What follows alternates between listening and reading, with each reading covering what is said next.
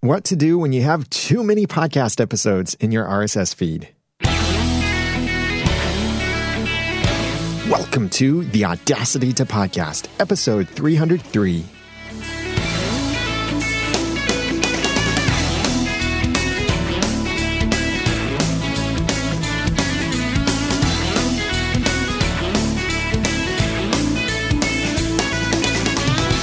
Thank you for joining me for another episode of the Audacity to Podcast. I'm Daniel J. Lewis, and this is the award winning, in depth podcast about podcasting. It's where I give you the guts and teach you the tools to launch or improve your own podcast for sharing your passions and finding success. When you have more podcast episodes than your RSS feed holds or that podcast apps and directories can display, it can possibly affect your audience, it could affect your marketing, and it could affect other things. So, I want to share with you eight options you have to fix this, whether you're trying to fix the RSS feed and how much it can hold, or you're trying to fix your feed so that it works better within limitations inside of podcast apps and directories. So these eight things are number one, learn about episode limits. Number two, raise the limit. Number three, optimize the feed data. Number four, remove irrelevant episodes. Number five, sell the back catalog. Number six, create an archive show. Number seven, do nothing. Or number eight, work within your limits. If you'd like to follow along with the show notes for this episode, number 303, then go to theaudacitytopodcast.com slash too many episodes. Number one, learn about episode limits. Before we can get too in depth with this information, it's really important for you to know seven things about episode limits and your podcast RSS feed. So go back and listen to episode 302 if you haven't already heard that. If you have heard it, here's a quick review. Number one, the episode limit is set by whatever creates your podcast RSS feed. Number two, more episodes makes your podcast RSS feed bigger and slower. Number three, directory limits don't affect your subscribers. Number four, your old episodes could be irrelevant. Number five, your old episodes could be timeless. Number six, many people will want to binge on your podcast. And number seven, every episode contributes to your podcast SEO. When you have these things in mind and to understand these things more deeply, then please go back to episode 302 before continuing with this episode. You might even want to simply review those things for better understanding. But when you then understand these things about episode limits and your podcast feed, then you can determine a better option for your podcast. And most importantly, a better option for your audience because what's best for you may not always be best for them and vice versa. But it's really important for you to think most about how can you best serve your audience. So that's why I have these seven things that you could do, different options for if you have too many episodes in your feed. So that's number one, learn about episode limits. Number two, raise the limit. There's really no universal hard limit on how large an RSS feed can be. That's neither the number of items in the feed nor the actual file size of the feed. There are practical limits to that, and like I mentioned more in depth in the last episode, the more you put in the feed, the larger it gets, and then the slower it gets. And there are certain considerations for that, especially if you use FeedBurner. No matter what features you use with FeedBurner, right now, FeedBurner will not work with feeds that are larger than one megabyte. And that's a very reasonable limit, I think. But if you're not using FeedBurner, you're not limited to that. Then you may be limited with other things, especially if you have thousands of episodes and they're all being dynamically inserted into your RSS feed. That could slow your site down. And there are certainly ways to work around that, such as caching or creating a static feed file and stuff like that most podcast feed creation tools default to 10, 20, 50, or maybe 100 of your latest episodes. So when you have more episodes than that, they simply disappear from the feed. They may still be hosted, they're still available on your site, but they're no longer in your RSS feed. So if you have more episodes than your feed is limited to, those episodes won't be in your feed, and thus they won't display inside of podcast apps or directories and even more importantly, they won't be accessible to your subscribers. It doesn't matter what the directory offers. If it's not in your feed, your subscribers can't download it. So if you want those older episodes to be available, then you should consider raising the limit on what is creating your RSS feed. This is not FeedBurner at all. Regardless of whether you're using FeedBurner, it doesn't create feeds. It simply changes feeds that are fed through. So go to whatever is creating your RSS feed. That could be WordPress, PowerPress, Libsyn, something else. If you want to change this with the default WordPress or category feed, then go to the WordPress settings, reading, and then change the option for syndication feeds, show the most recent. But if you're using PowerPress, you can change this option separately from your WordPress default or category feed. So go to the PowerPress settings on your WordPress site and if you're using podcast channels or category podcasting, then go to their appropriate settings. Then go to the feed tab and change the option that says show the most recent. If you're using Libsyn to create your RSS feed, then go to your show inside of Libsyn, go to destinations, go to Libsyn Classic Feed, scroll down to the bottom, expand down the advanced options, and change the episode slash post limit option there. That will allow you to set the limit to whatever you want it to be. And even if the podcast directory limits the number of episodes that can display with your directory listing, for example, the Apple Podcast catalog currently limits that listing to the latest 300 episodes. But even though it's limited in display, you can increase the number of episodes available in your feed beyond that limit. So only those most recent 300 in Apple's case will display. But once someone is subscribed, they get access to all of the episodes beyond that, even if they don't display inside of the catalog. So you can simply raise the limit to account for your extra episodes that you have beyond the limit you've had before. But something to consider with this is that raising that limit does increase the size of your feed, and it is very proportional to how many more items you put inside of that feed. So that leads into option number three optimize the feed data. When you raise that limit on your RSS feed, you're allowing more information to be inside of the feed. That could make the feed significantly larger and thus also significantly slower. There are three ways you could fix this. First is to use a highly optimized podcast only RSS feed that contains minimal data, such as using your Libsyn feed separate from your website. And Libsyn would certainly have you to do that. This way, you can put only what information you want in that podcast specific RSS feed. And that's if you're using Libsyn to create your RSS feed, regardless of what you use for your website or what other tools you have on your site. Not using Libsyn only for hosting, but using them also to create your RSS feed. Then that RSS feed is independent from your site. You can put only what you need in that feed, minimal text, and then that feed can be optimized and performs really nicely. Another option is if you're using PowerPress to use the feed episode maximizer option on your podcast only RSS feed. That's an option that you can change inside of your PowerPress settings for the feed.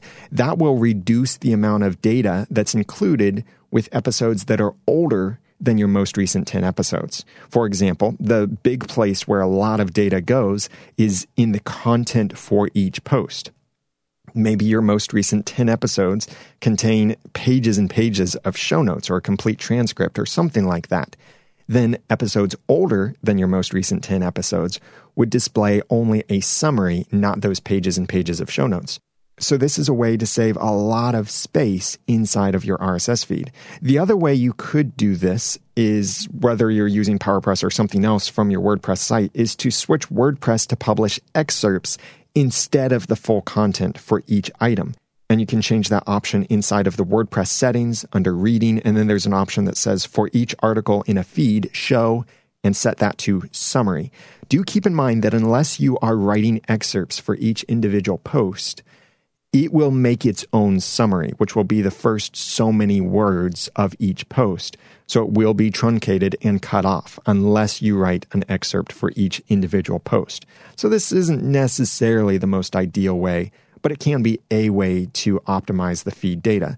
So regardless of how many episodes you have in your RSS feed, one of these three ways will help you to reduce the size of that and thus make it perform much better.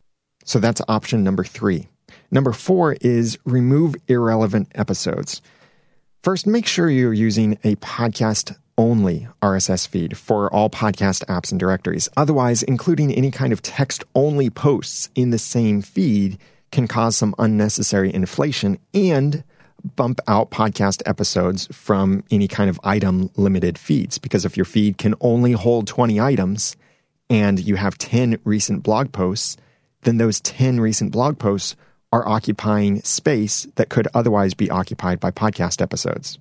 So if your feed contains only podcast episodes, you might want to consider cleaning up your archive. You could look for any kind of announcement only episodes, such as for a hiatus, an upcoming event, some kind of special circumstance, or something like that, which are no longer relevant.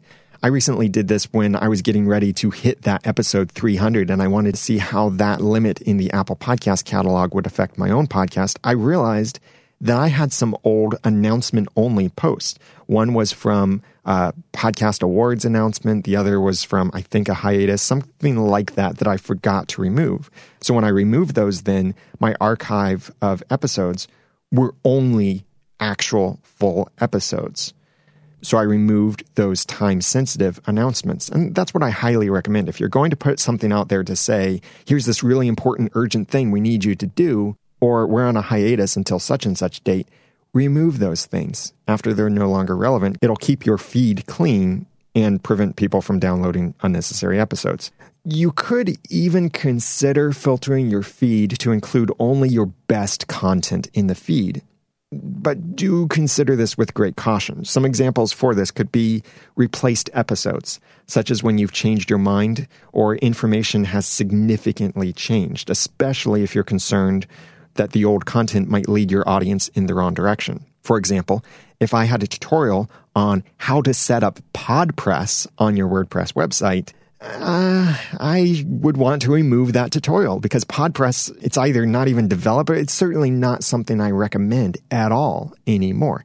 It may have been good way back in its day, but we have PowerPress now, which is much better developed and offers many more better features now, too. So, why should I keep an episode in my feed that's promoting bad information?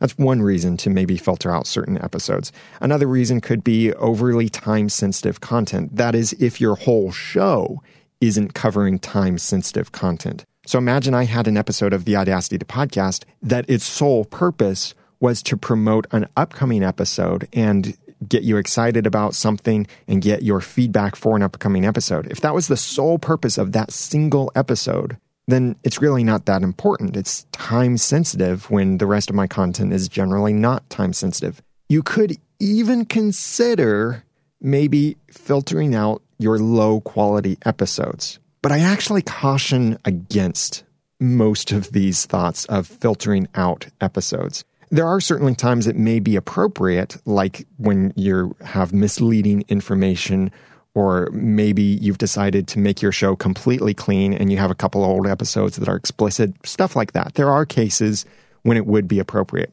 But for most of us, history is written in our episodes. Our archive of episodes tell a bigger story that help build our authority and influence. People can go back and hear how much you've grown since your episode one, how much maybe your perspective has changed on things, how much better you are at communicating things, or how much more developed an idea is today than it was back then. And they can still learn from that. So consider, with great caution, removing irrelevant episodes. That's option four. Number five, sell the back catalog. If your content is timeless and you limit your feed to only your latest episodes, however many that is, you may be able to sell access to your episodes that are older than that. You could do that through Patreon now, you could do it through MyLibsyn, or you could do it with a membership system on your own website. Like my preferred membership plugin is MemberPress, and I have a link to that in the show notes if you're interested. Some examples of this are the Adam Carolla Show and Ben Greenfield Fitness podcast that have their most recent episodes available for free in all podcast apps and directories. But if you want older content, then you need to pay. And it's a great way to monetize that older content when that content is something actually worth paying for. You could sell individual episodes, but I think it would really be easier for you and your members, as well as foster an ongoing relationship with them, if you treat it more like membership access. Think of like the Netflix model. You don't buy individual episodes of TV shows or individual movies from Netflix. You subscribe and then you have access to everything for as long as you stay a paying subscriber. The same thing for your podcast membership. This would allow them to pay a recurring fee and keep access to everything, your old episodes and your new episodes. So do ensure that you offer a members only feed that does contain everything and it has no limits. It contains your episode one and it contains your most recent episode. This would then make it easier for those paying members to subscribe to only that one feed so they don't have to jump back and forth between a couple feeds and manage that with, oh, here's this episode. I already listened to it on the free public feed, and here it is now in the archive since it's now a paid episode. They could subscribe to a single feed that has all of your old stuff and your new stuff. And it's then much easier to maintain for them, and they have access for as long as they maintain their membership. Once they stop paying, the membership system, whether that's Patreon, MyLibsyn, or some other membership system or plugin on your site like MemberPress or something else, will then turn off their access to your latest episodes as well as access to previous episodes in your feed. And that can all be managed very easily for you, handling the payments, handling the renewals, handling who has access to what, and everything like that. So this is option five sell the back catalog. Number six, create an archive show. Although an RSS feed theoretically has no limits to the number of episodes, podcast directories might. And in fact, Apple Podcast does currently limit the shows in its catalog to display only the latest 300 episodes. Now, do remember that your old episodes may be available to your subscribers as long as they are in your RSS feed, but those older episodes won't be findable through search. So if you want your episodes to remain findable in those podcast apps beyond whatever that directory limit is, then consider creating one or multiple archive shows. For example, John Lee Dumas's podcast, Entrepreneur on Fire, is far beyond the 300 episode limit for the Apple Podcast directory. His main podcast feed contains all his daily episodes. At this time, that's nearly 1,700 episodes. But only the latest 300 are findable through the Apple Podcasts app and directory. Once you're subscribed, yes, you have access to all of those nearly 1,700 episodes and counting. So, to make the older episodes still findable, because he has great, worthy conversations that people may be searching for and good titles and that kind of stuff, John then creates and submits separate RSS feeds with 300 episodes in each one.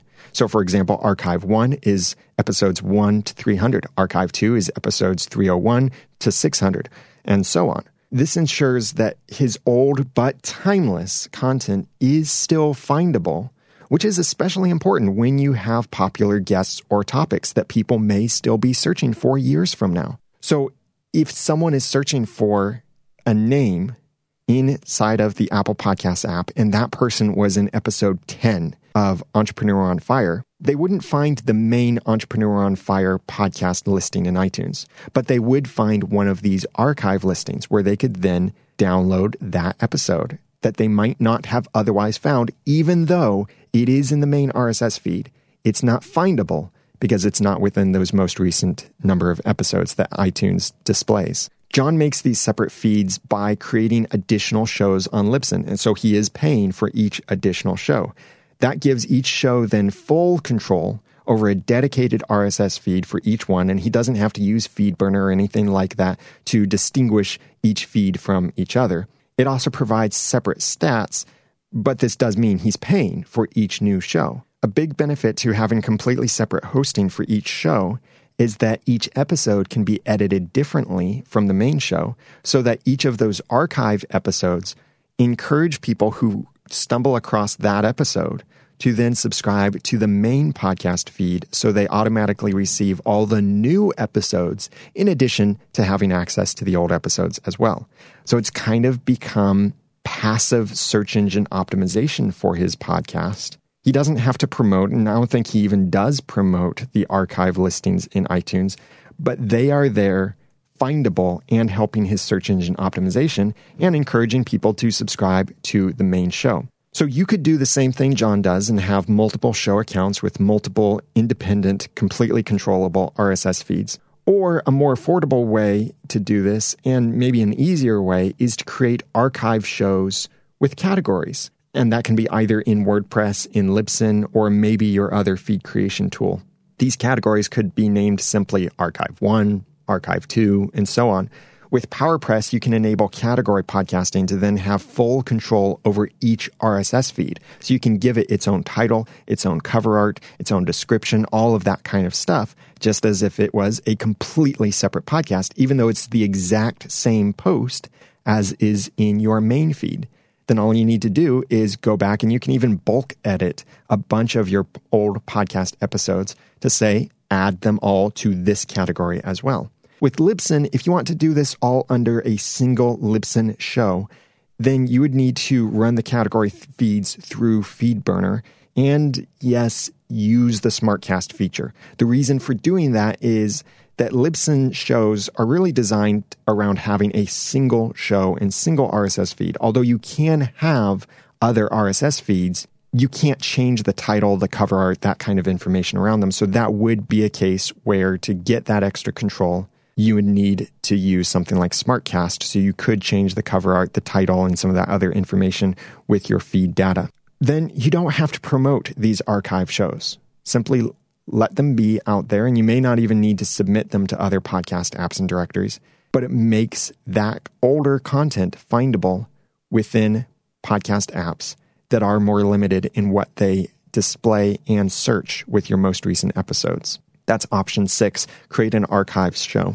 Number seven, you could do nothing. You could simply let your podcast episodes disappear after they're bumped beyond your limits, whether those limits are set by your RSS feed, how many items can be in the feed, or the limits are set by the podcast apps and directories. This could be totally fine for many podcasts that lack ongoing timeless value, also known as long tail. And I talked about that a little bit in the last episode. If you don't have that long tail, that long term value for those older episodes, then it's fine if those older episodes disappear. For example, episodes from a current events podcast are no longer relevant after the current events are no longer current and have probably even been forgotten. So this could apply to podcasts that cover news, sports, today in history, and stuff like that that's very, very time based and that's very likely not long after it's released, people won't really care that much about it even your new subscribers may not go back and listen to the older episodes because the older episodes then contain completely irrelevant information.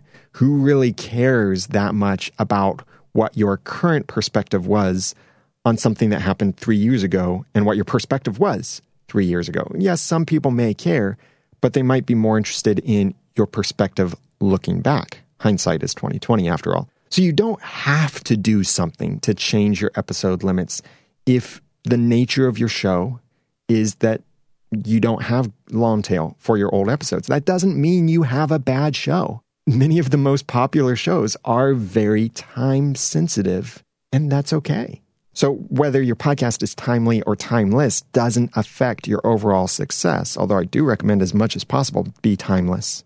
But if you have timely content, it's okay if you do nothing and let those older episodes fall out of your RSS feed and fall out of the podcast apps and directories. So that's option number seven do nothing. And number eight, work within your limits. If you've decided to not change your limits, or maybe you're unable to change your limits, recognize that limits aren't always a bad thing. And when you know your podcast limits, you can make decisions that help you to podcast better within those limits. For example, working within limits could help you to know what content is accessible to new subscribers, so you don't often recommend episodes that are no longer in your feed. If your episode limit is 10 and you want to tell them about an episode that's 20 episodes back, maybe you need to give them a different way of accessing it. You don't simply tell them, oh, yeah, go back and listen to episode number so and so, because that's not in their app. It's not in your feed. So they may not have access to it. Working within your limits could also help you to not worry about bandwidth on older episodes. This really isn't a problem if you're using a real podcast host like Blubrry or Libsyn. But if you're using your own kind of podcast hosting environment, like either on your own web hosting server or Amazon S3 or anything like that, then the longer an episode remains in your feed, the more downloads it will receive and thus potentially cost you more, cause more strain on your server. That's not much of a problem if those episodes disappear when you surpass your limits. Working within your limits could also help you to not have older, embarrassing content that's still accessible to your new subscribers and then you don't have to worry about going back and removing it. It simply disappears on its own, just like those old, ugly clothes that you no longer have. Working within your limits could also help you to know what might happen if you release too many episodes in a short period of time. Bumping out your older episodes maybe a bit too quickly. Working within your limits can also help you to set appropriate expectations for sponsors. So you would know this episode will remain accessible to 100% of my audience for about this long. After that, the only way to download the episode is through the website. So then you can set appropriate expectations for them. And working within limits could also help you to promote time sensitive things more appropriately, knowing how many episodes are in your feed, knowing when announcements may be bumped out of your feed, and so on. So these are eight things you could do when you have too many episodes in your RSS feed. Number one, first of all, learn about episode limits. Number two, raise the limit. Number three, optimize the feed data. Number four, remove irrelevant episodes. Number five, sell the back catalog. Number six, create an archive show. Number seven, do nothing. And number eight, work within your limits. If you'd like the show notes for these or to be able to review these eight different tips, then go to theaudacitytopodcast.com slash too many episodes. You know, I like giving shout outs to those who write new reviews for the Audacity to Podcast in Apple Podcasts and to give them a shout out for their podcast when they can mention the name of their podcast. So for this episode, I want to thank Dave Rex, who wrote in iTunes USA, a free show with huge value. Daniel J. Lewis has given me so much more than just some tips or tricks to podcast. This show has given me the courage, drive, ideas, tools, resources, and education it takes to start my own podcast. Daniel is incredibly devoted to showing you how to succeed. This show is a testament to that. I've learned more here in a couple weeks than I did in years on my previous show. If only I had discovered this man sooner, I would already be 100 episodes deep. If you want to start your own podcast, start here. Thank you very much, Dave Rex. I wish I knew what your podcast name was. So please uh, comment on the show notes at theaudacitytopodcast.com slash too many episodes and let me know the name of your podcast and I'll update the link so that you get a link back to your podcast in case anyone else is interested in what is that podcast that you host. Lee Conway, host of the Frequent Fear podcast, wrote in the United Kingdom iTunes a podcast audio Bible. After taking over the recording and running of a podcast, I was recommended this show. It has become a staple of my commute to work, leaning me so much toward improving both quality and listenership of my podcast. Thanks, and here's to many more lessons. Thank you very much, Lee Conway. And Lee's podcast is the Frequent Fear podcast, so I want to play a little sample of that for you.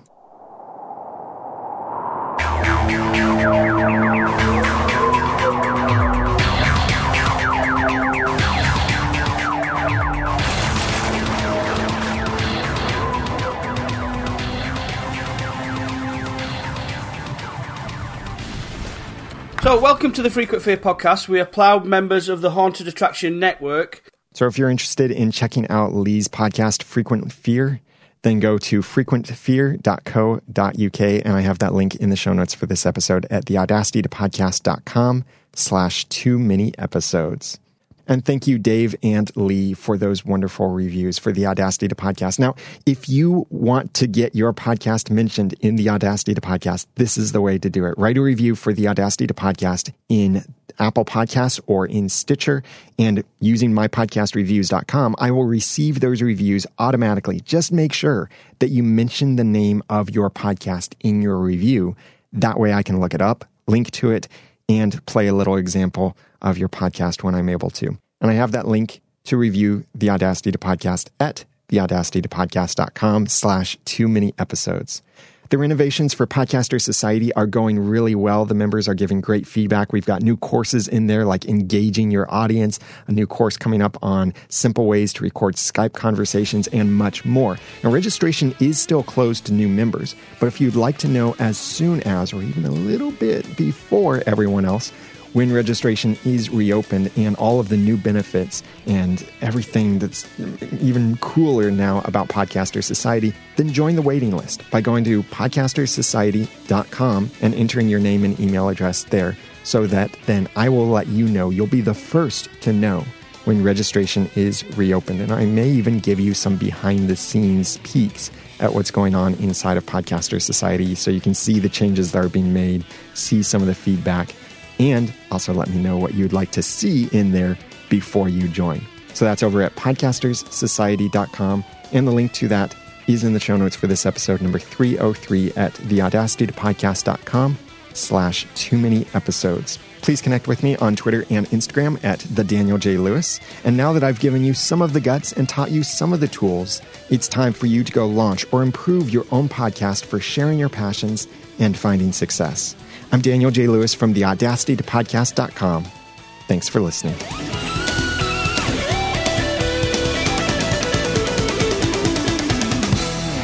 The Audacity to Podcast is a proud member of Noodle Mix Network. Find more of our award winning and award nominated podcasts to make you think, laugh, and succeed at noodle.mx.